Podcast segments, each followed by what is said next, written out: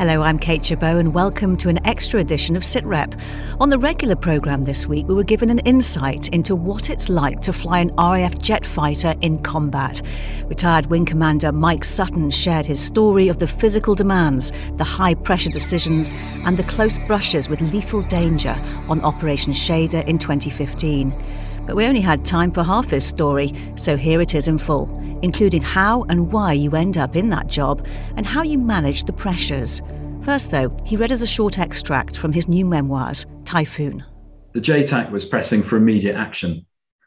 With a flick of the wrist, I overbanked the Typhoon onto the line of attack. Almost inverted, the jet spun effortlessly. I pulled the nose down through the horizon, settling into a 30 degree dive, bang on the heading, and rolled the wings to level. At the same time, I brought the throttles back to idle to keep the engine heat and noise signature low. I wanted to arrive silently out of the sun.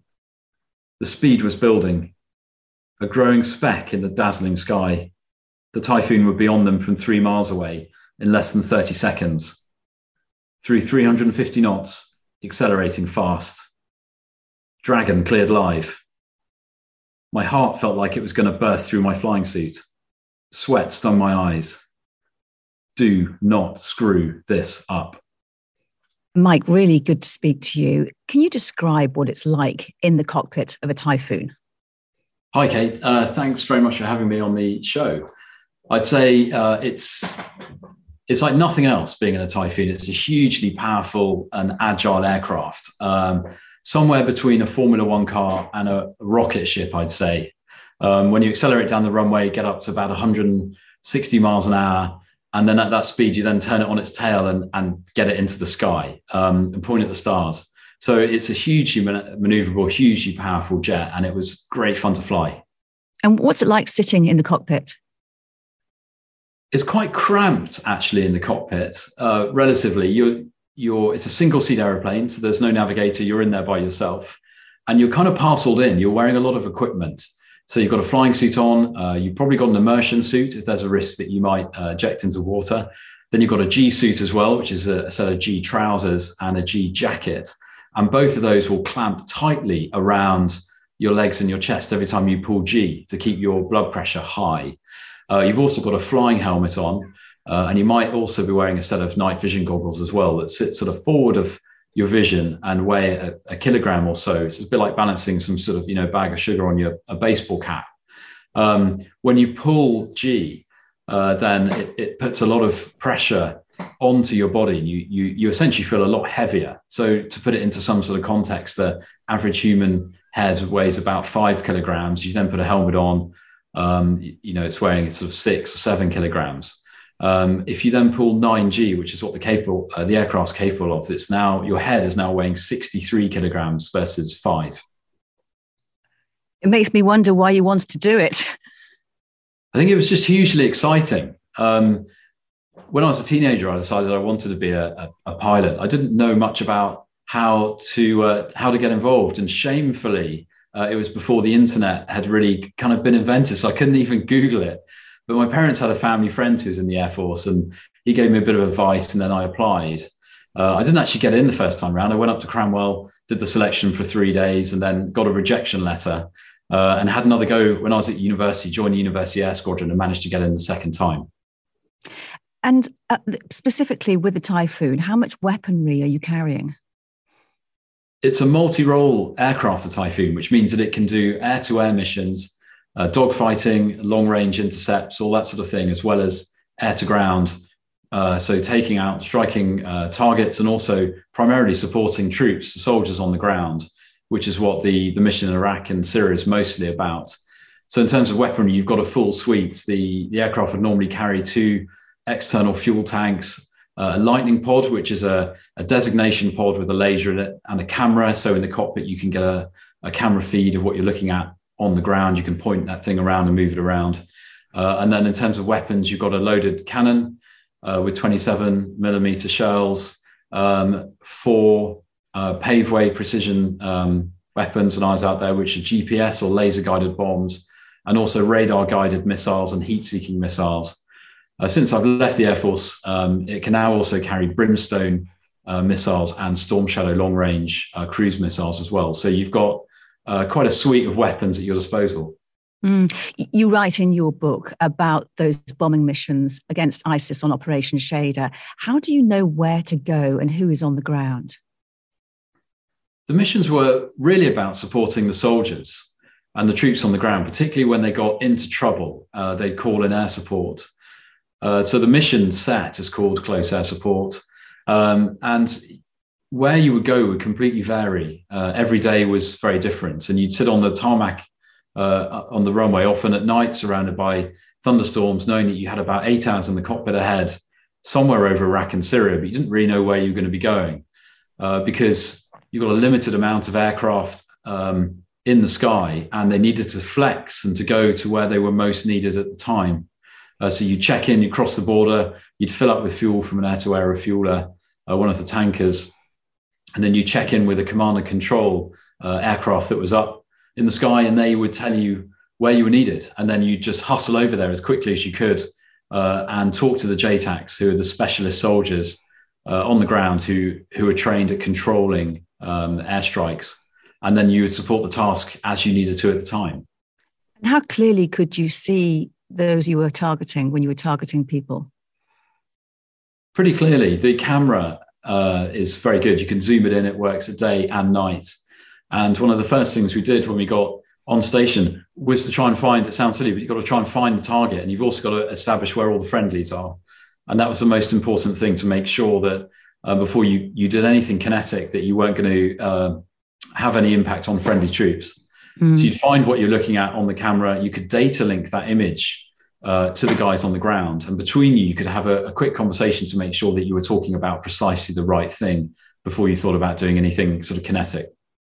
And when you're going to bomb a target, can you just talk us through the process? What, what do you do? Yeah, it's a very involved um, process.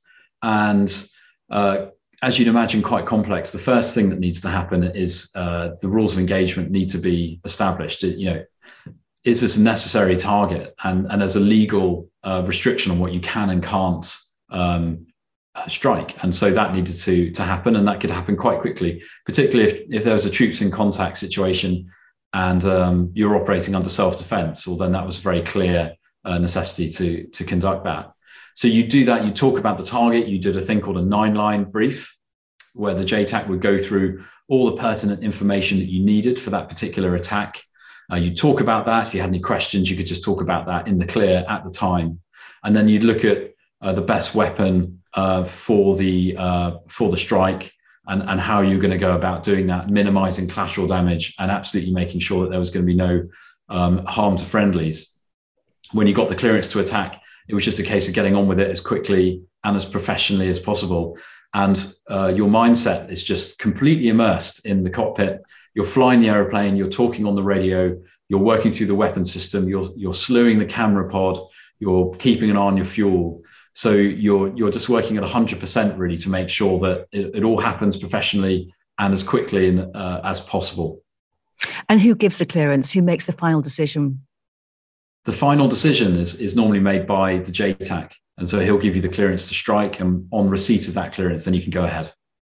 And what goes through your head during that process? I'd say a, a huge range of um, of, of complex emotions go through your head. You're, you're very aware of the risk that's involved. You're in aircraft on your own. Um, and you know that there are surface to air missiles around. So your, your wingman normally uh, is looking out beneath the aircraft to make sure that you're, you're sort of defending yourselves against that risk. Uh, so that's, that's one of the things you're thinking about. I think your overriding emotion though, is that you just want to get this done as quickly uh, and as professionally as can as you can, um, because um, normally, we were called in to drop weapons when there was a clear and, and huge risk to, to friendlies.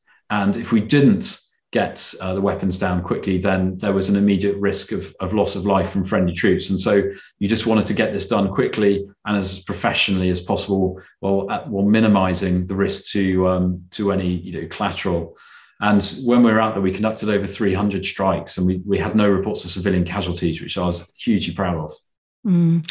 You also, on just one occasion, used the Typhoon's gun against ISIS targets, the first and only time a Typhoon gun has been used in action. Can you just talk us through that? How was it? Yeah, that was fairly unusual, and it had been a particularly uh, challenging and long sortie. We'd all, already uh, been called into action against uh, an anti-aircraft gun uh, that that was firing, so we destroyed that. We'd also uh, hit an ammunition storage building uh, and then been in action against some uh, snipers. And then we were called down to a, a huge firefight near Ramadi where there were an enormous amount of enemy troops um, firing RPGs and, and weapons at the friendly troops. And so this huge battle was going on beneath.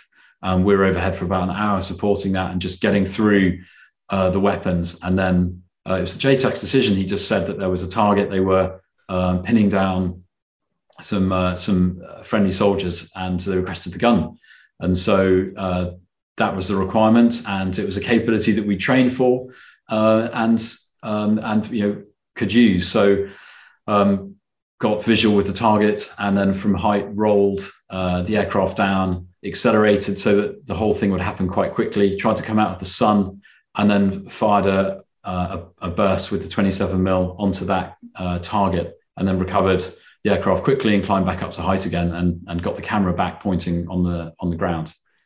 How risky was it though? Because you have to get quite low, don't you? Yeah, you do get quite low, and you're certainly at the risk of small arms and um, infrared surface to air missiles at that height. So I was pretty aware of all that. Uh, also, having been above the the uh, that that bit of sky for about 40 minutes or an hour before, I was very aware that they might think we're up there and uh, going down the hill um, it was going pretty fast, uh, almost about 500 knots, but getting pretty low as well, right right on top. So it had been very clearly visible. I'm sure they probably took a few pot shots, but luckily nothing hit the aircraft. It must have gone through your mind uh, on many occasions uh, what happens if you have to eject into enemy territory. Were you frightened? I think that uh, the risk of ejection, is something that everyone considers uh, in slow time and, and tries to make peace with. We're trained, uh, all the fast jet pilots are trained in escape and evasion and trained in some survival techniques. Uh, but ultimately, you know, it, it was a huge risk, particularly back in 2015 when ISIS had controlled nearly the entire region. And it's something that you're aware of. You had some procedures for if you had to eject, but yeah, it, it was something that we considered. And you just tried to put it to the back of your mind and get on with the job. Yeah, because the barbarity of ISIS takes things into a whole new domain. Yeah, and it it was very much something that you would you you would try not to dwell on, and you just focus on the job in hand and uh, supporting the troops who who needed that air support uh, at the time. Was there ever a moment where your life was in danger, in the sense that it was a close shave?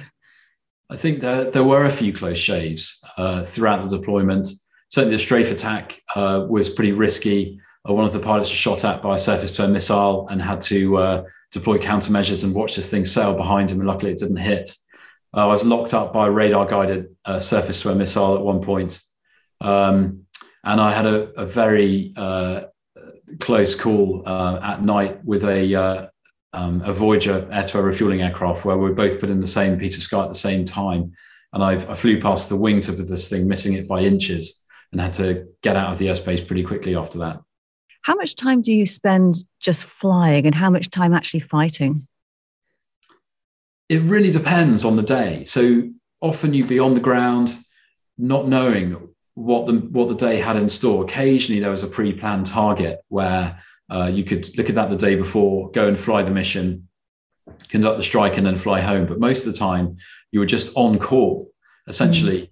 And some days you were called into action as soon as you crossed the border. The JTAC would be screaming on the radio, we need help over here right now. And you'd rush over, um, perhaps conduct a strike straight away. And there'd be another JTAC calling, and you'd be a couple of hundred miles away racing up there, perhaps going via the tanker to fill up with fuel again. And it was just this relentless kind of support until you you ran out of weapons. And so you get maybe get through all eight um, eight paveways on both jets. And that would happen quite regularly.